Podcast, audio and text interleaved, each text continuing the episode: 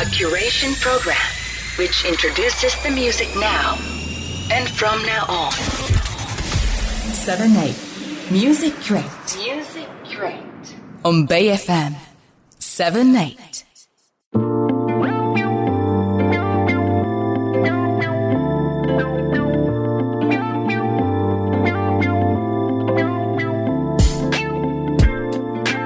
セブンエイトミュージキュレートをお聴きの皆さん、 こんばんは、シンガーソングライターのサラサです。もう完全に夏ですごい暑くなってきましたね。なんかもう、毎年この暑さを更新していくのかと思うと本当に環境問題が不安になる。ちょっとね、自分たちできることからやっていかなきゃいけないなと考えざるを得ない気温になってきましたね。熱中症とか気をつけていきましょう。えまず1曲目は、あの、私が8月に書いた本当に夏の曲があるので、それを聴いていただこうかなと思います。えサラサでネイルの島、聴いてください。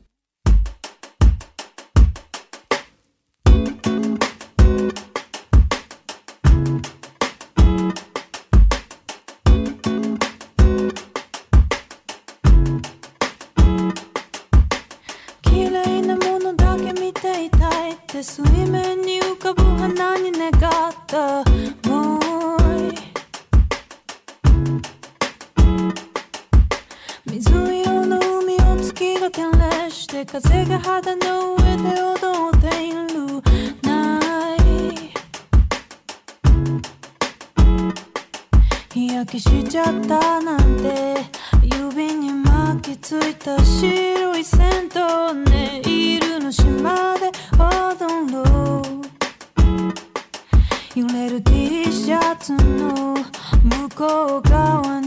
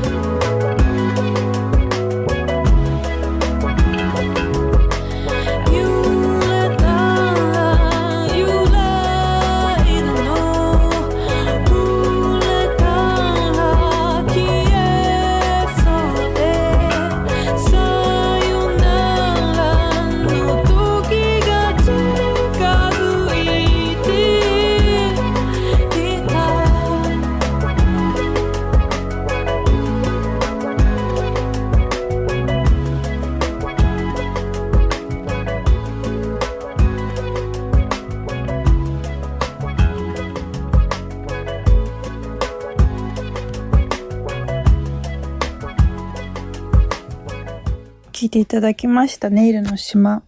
これは2019年の8月とかの本当に夏真っ只中に作った曲で、その時はまだこう、シンガーソングライターとして活動もしていないし、まあなんか、歌ったりは全然してたんですけど、自分がまさかこうやって活動していくことになるとは思っていなかった時に 作った曲で、なんかすごく時間をかけて作った記憶がありますね。自分の爪に塗ってるネイルがこう剥がれかけてきた時の形がこう島みたいだなって思ったところからそのネイルの上にある島っていうのをこう舞台に作った曲で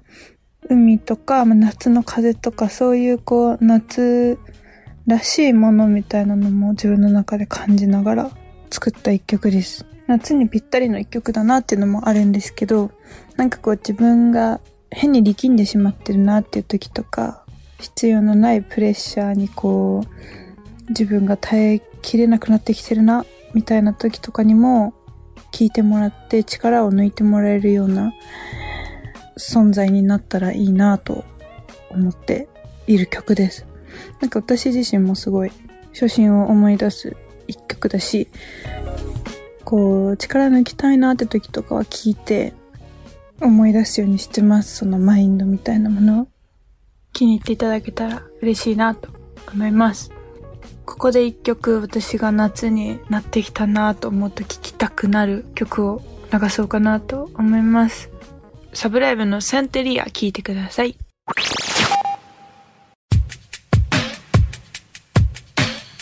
この曲は本当に暑い気温にぴったりの一曲で、この夏結構ずっとリピートして、歩いて移動する時とかサブライブずっと流してたり、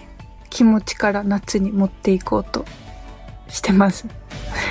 ね、すごい暑いんで熱中症にね気をつけないとなと思うんですけどこの時期はねあと目の保護ねなんか夏私目かゆくなるなと思ってたら紫外線のせいなんじゃないかっていう話が耳にしまして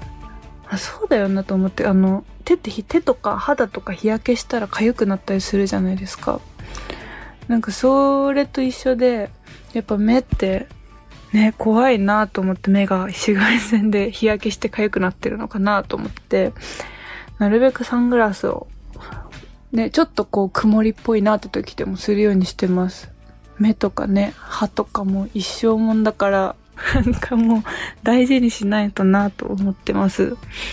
そう、そんな夏に、あの、ぴったりの食べ物をね、今日紹介したくて、私が一番好きな食べ物が台湾のデザートのトーファっていう豆花って書く豆花って書いてトーファって読むんですけどもうそれが大好きで夏とか冬とか関係なくまあ食べてるんですけど夏にはほんとぴったりだなと思っててあのトーファって何か知らない方のために説明すると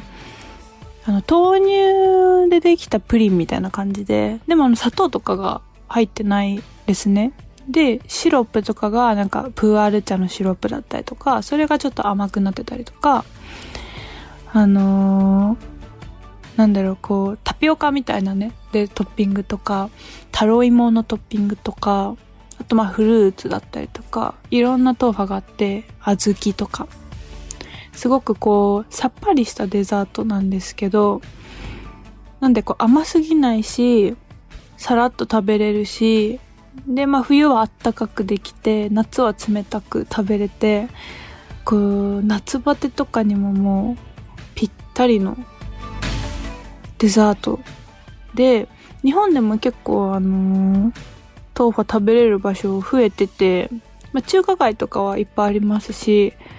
あと、春水タンっていう、あの、タピオカとか売ってるお店チェーン店なんですけど、とか、いろいろ、いろんなとこ調べると結構いっぱいあるんですけど、で、お店によっても全然味も違って、で、また台湾で食べると全然味も違って、台湾の方がもっとさっぱりしてて本当に豆腐っぽいっていうか、あんまり甘くないうん、ですけど、それもすごく美味しくて、日本のは割とこうちょっと甘めだったりとか日本人仕様になってる。けどまあ全然あの甘いの苦手な方でも食べれるぐらいの甘さだと思うのでぜひねあの外歩いたりして疲れちゃったなって時は豆腐食べてほしいなと思います。私のこの3年ぐらいで一番好きな食べ物が豆腐なのでいろんな人にこう布教していって豆腐食べれる場所がどんどん増えたらいいなと思ってます。好きな食べ物2位は生姜でまた生姜もお酢でつけてるやつ。ガリとかもすごい好きなんですけどあの手作り普通に生姜買ってきて農薬とかちゃんと使ってないやつ買ってきて添加物とか入ってないちゃんとしたやつにつけて自分であの手作りするのがやっぱりもう一番美味しいですね。生姜もねなんかこうクーラーとかで冷えてる体にはいいと思いますし生姜鍋とかね生姜いっぱい入れた鍋とか夏だからこそしたいなと思いますね。えここで一曲。全然生姜とかトーファーとか関係ないんですけど最近すごいよく聴いてるルーベン・ジェームスで So Cool ルーベン・ジェームス最近よく聴いてるんですけどイギリスのシンガーソングライターであり、ピアニストであり、なんかあの、宇多田ヒカルの初恋っていうアルバムではピアノ弾いてたりとか、まあ有名なので知ってる方多いかなと思うんですけど、この曲もめちゃめちゃかっこいいですよね。でもう一曲最近聴いてる曲ご紹介しようかなと思います。マスターソウルボーイの Dreaming 聴いてください。この曲もすごいなんかよく作業する時とかに私は聞いててなんかこう、作業してても明るい気持ちになってきてすごい、夜中の作業とかには向いてるんじゃないかなと思って流してみました。こんな感じでこれからもいろいろ最近聴いてる曲とか紹介していけたらいいなと思ってます。皆さんぜひトーファも食べてみてください。以上サラサでした。またね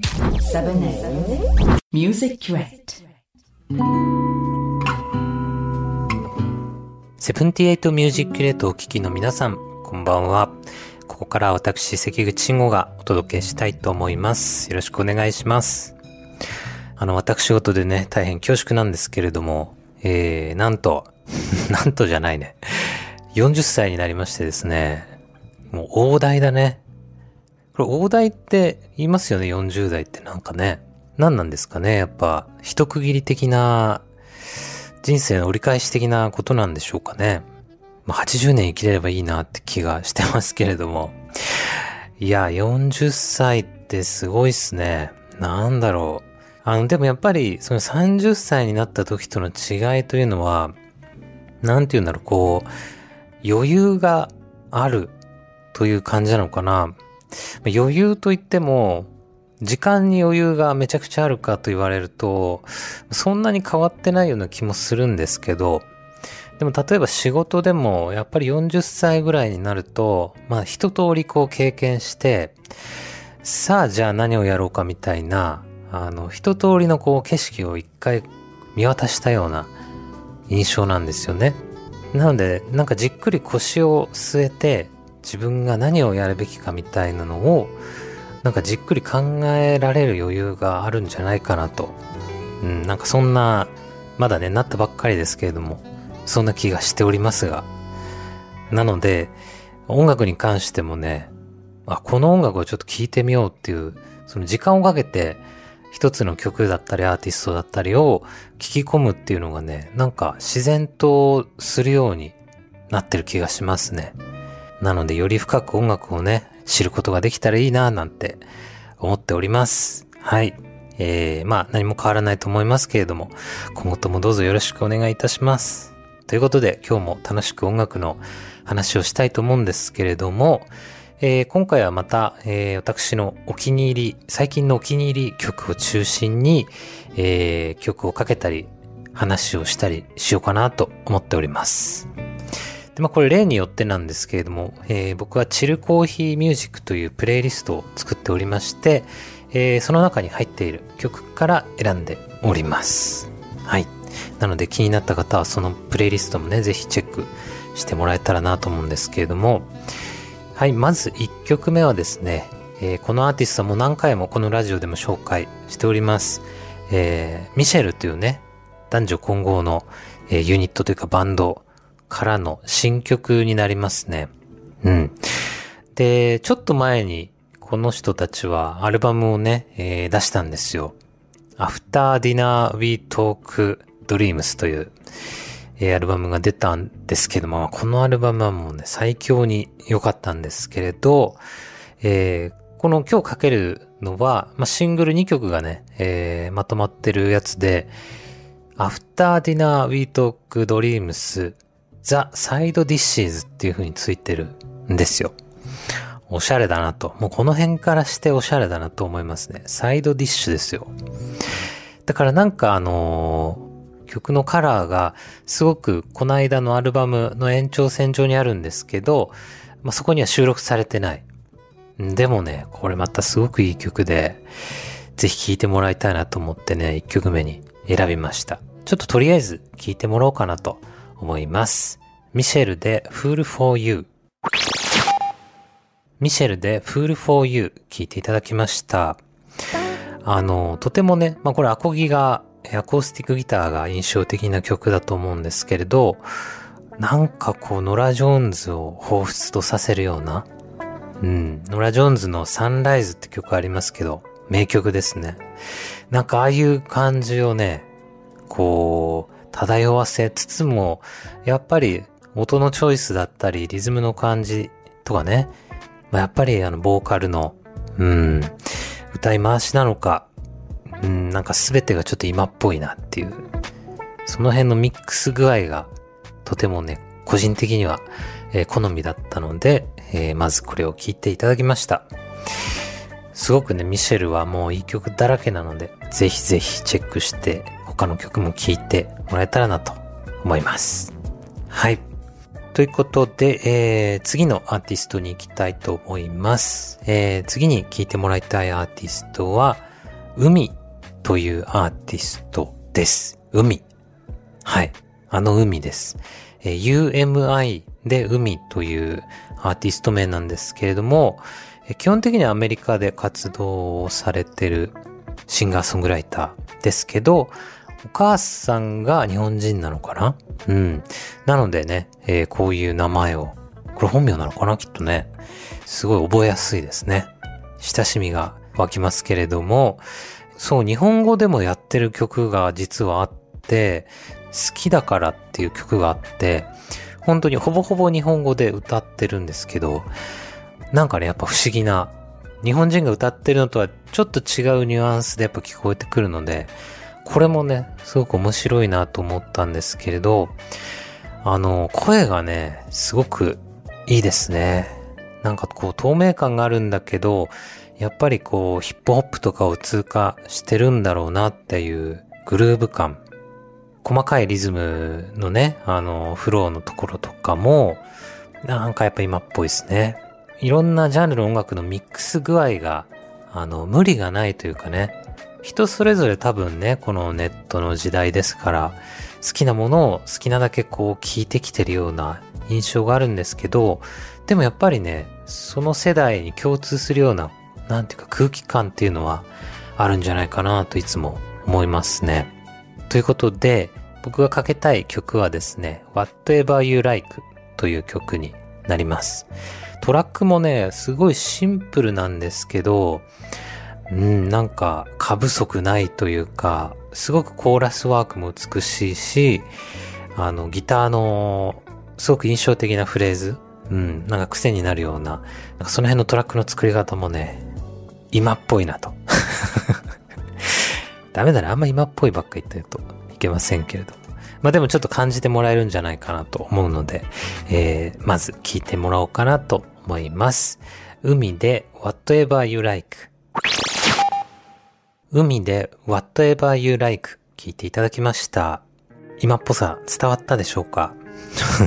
なんていうんですかね、この風通しの良さというかね。いいですね。僕すごいあの最近好きで、他の曲も、えーまたプレイリストに入れたりしてますので、ちょっとチェックしてもらえたらなと思います。はい。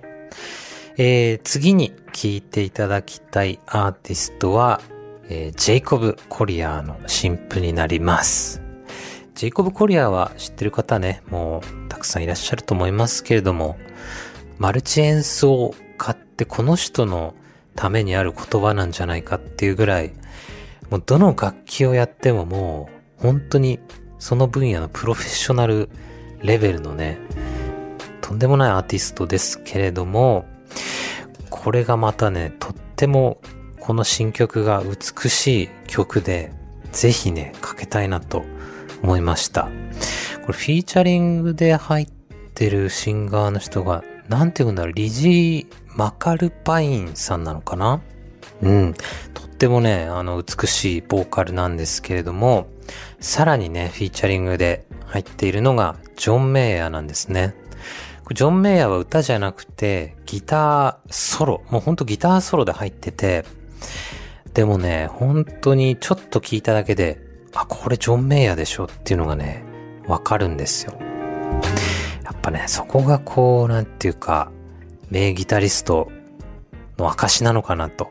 なんかよく聞く話で、そのギタリストの、あの、10セカンドって、要は、その10秒、その人のギターを聴いたら、あ、誰々だってわかるっていうのがすごいギタリストの証なんだみたいなね、聞くんですけれども、まさに10セカンドですよ。10秒いらないんじゃないかっていうね。1音でいいんじゃないかっていう。パッドメッセニーとかね、ジョン・スコフィールドもそうですけど、1、2音聞いたらもうね、わかりますもんね。ちょっとこれぜひね、聞いてもらいたいので、えー、まず、いっちゃいましょうか、曲にね。えー、ジェイコブ・コリアフィーチャリング、リジー・マカルパイン、ジョン・メイヤーで、Never Gonna Be Alone。ジェイコブ・コリアフィーチャリング、リジー・マカルパインジョン・メイヤーで、Never Gonna Be Alone 聴いていただきました。とってもいい曲ですよね。うん、本当にこんな曲を書くっていうのは本当天才だね。あれだけいろんな楽器を超絶できる人が、こんなにシンプルで美しい曲を書くっていうのはもう無敵ですよね。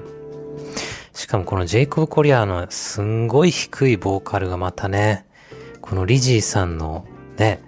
歌声と対照的で最高ですね。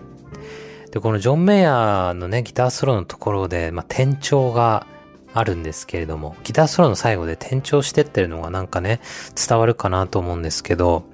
このね、転調の仕方、要はコード進行の動きが、めちゃくちゃ、なんかね、何これみたいな、鳥肌が立つような、あの、転調の仕方をしてて、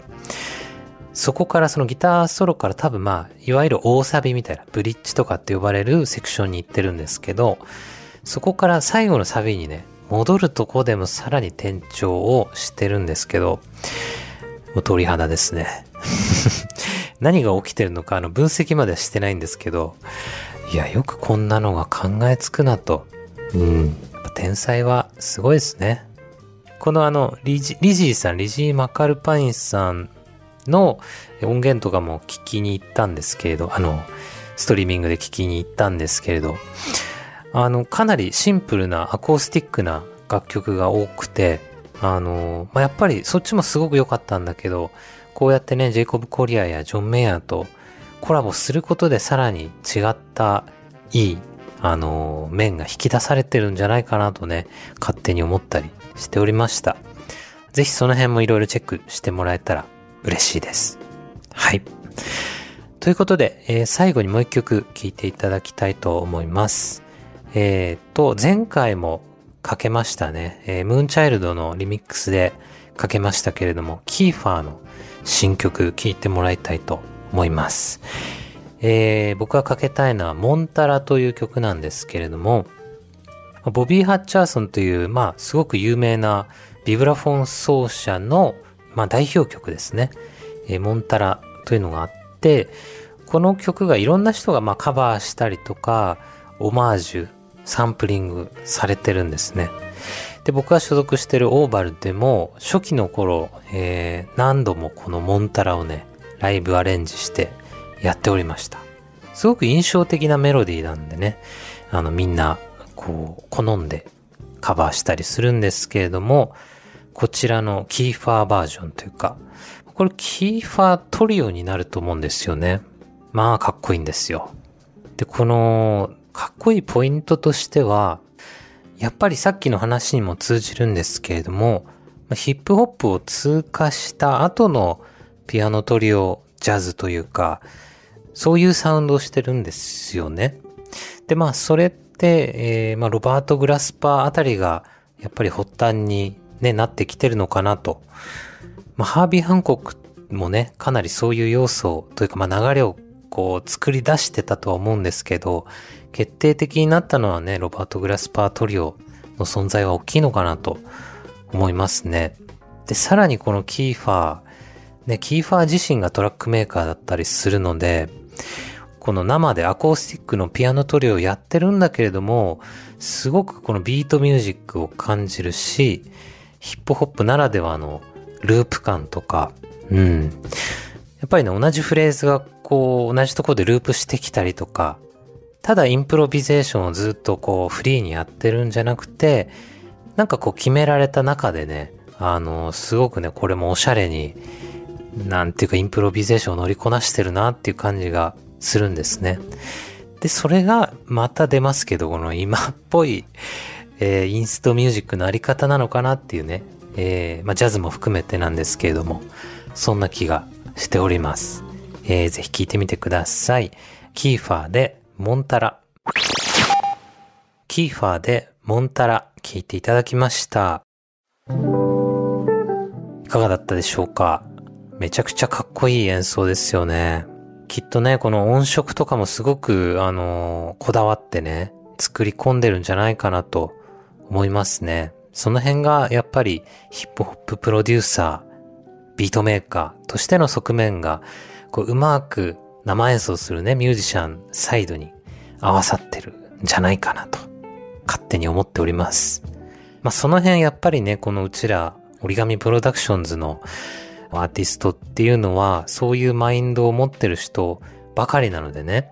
まあ、プロデュースもやりつつ、自分の作品も作りつつ、ライブでは、ただ決められたことをやるだけじゃなくて、やっぱりみんなジャズも好きだし、インプロビゼーション的なこともね、たくさん織り交ぜてなので、あの、みんなキーファーには親近感をね、勝手に覚えてるはずですね。みんなキーファー好きだからね。ということで、はい、キーファーのね、新曲聴いていただきました。ということで、えー今回はですね、また僕の最近のお気に入り曲を中心にいろいろ聴いてもらったんですけれども、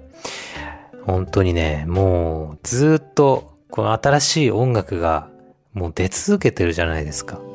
まあ当たり前なのかもしんないけど、特にでも最近本当に豊作がもう続いてるような気がね、個人的にはしてるので、紹介したい音楽はまだまだこれからたくさん出てくると思います。えーまたこのラジオで紹介させてもらえたら嬉しいです。はい。ということで、今回も聞いていただいてありがとうございました。はい。ということで、関口慎吾でした。ではまた。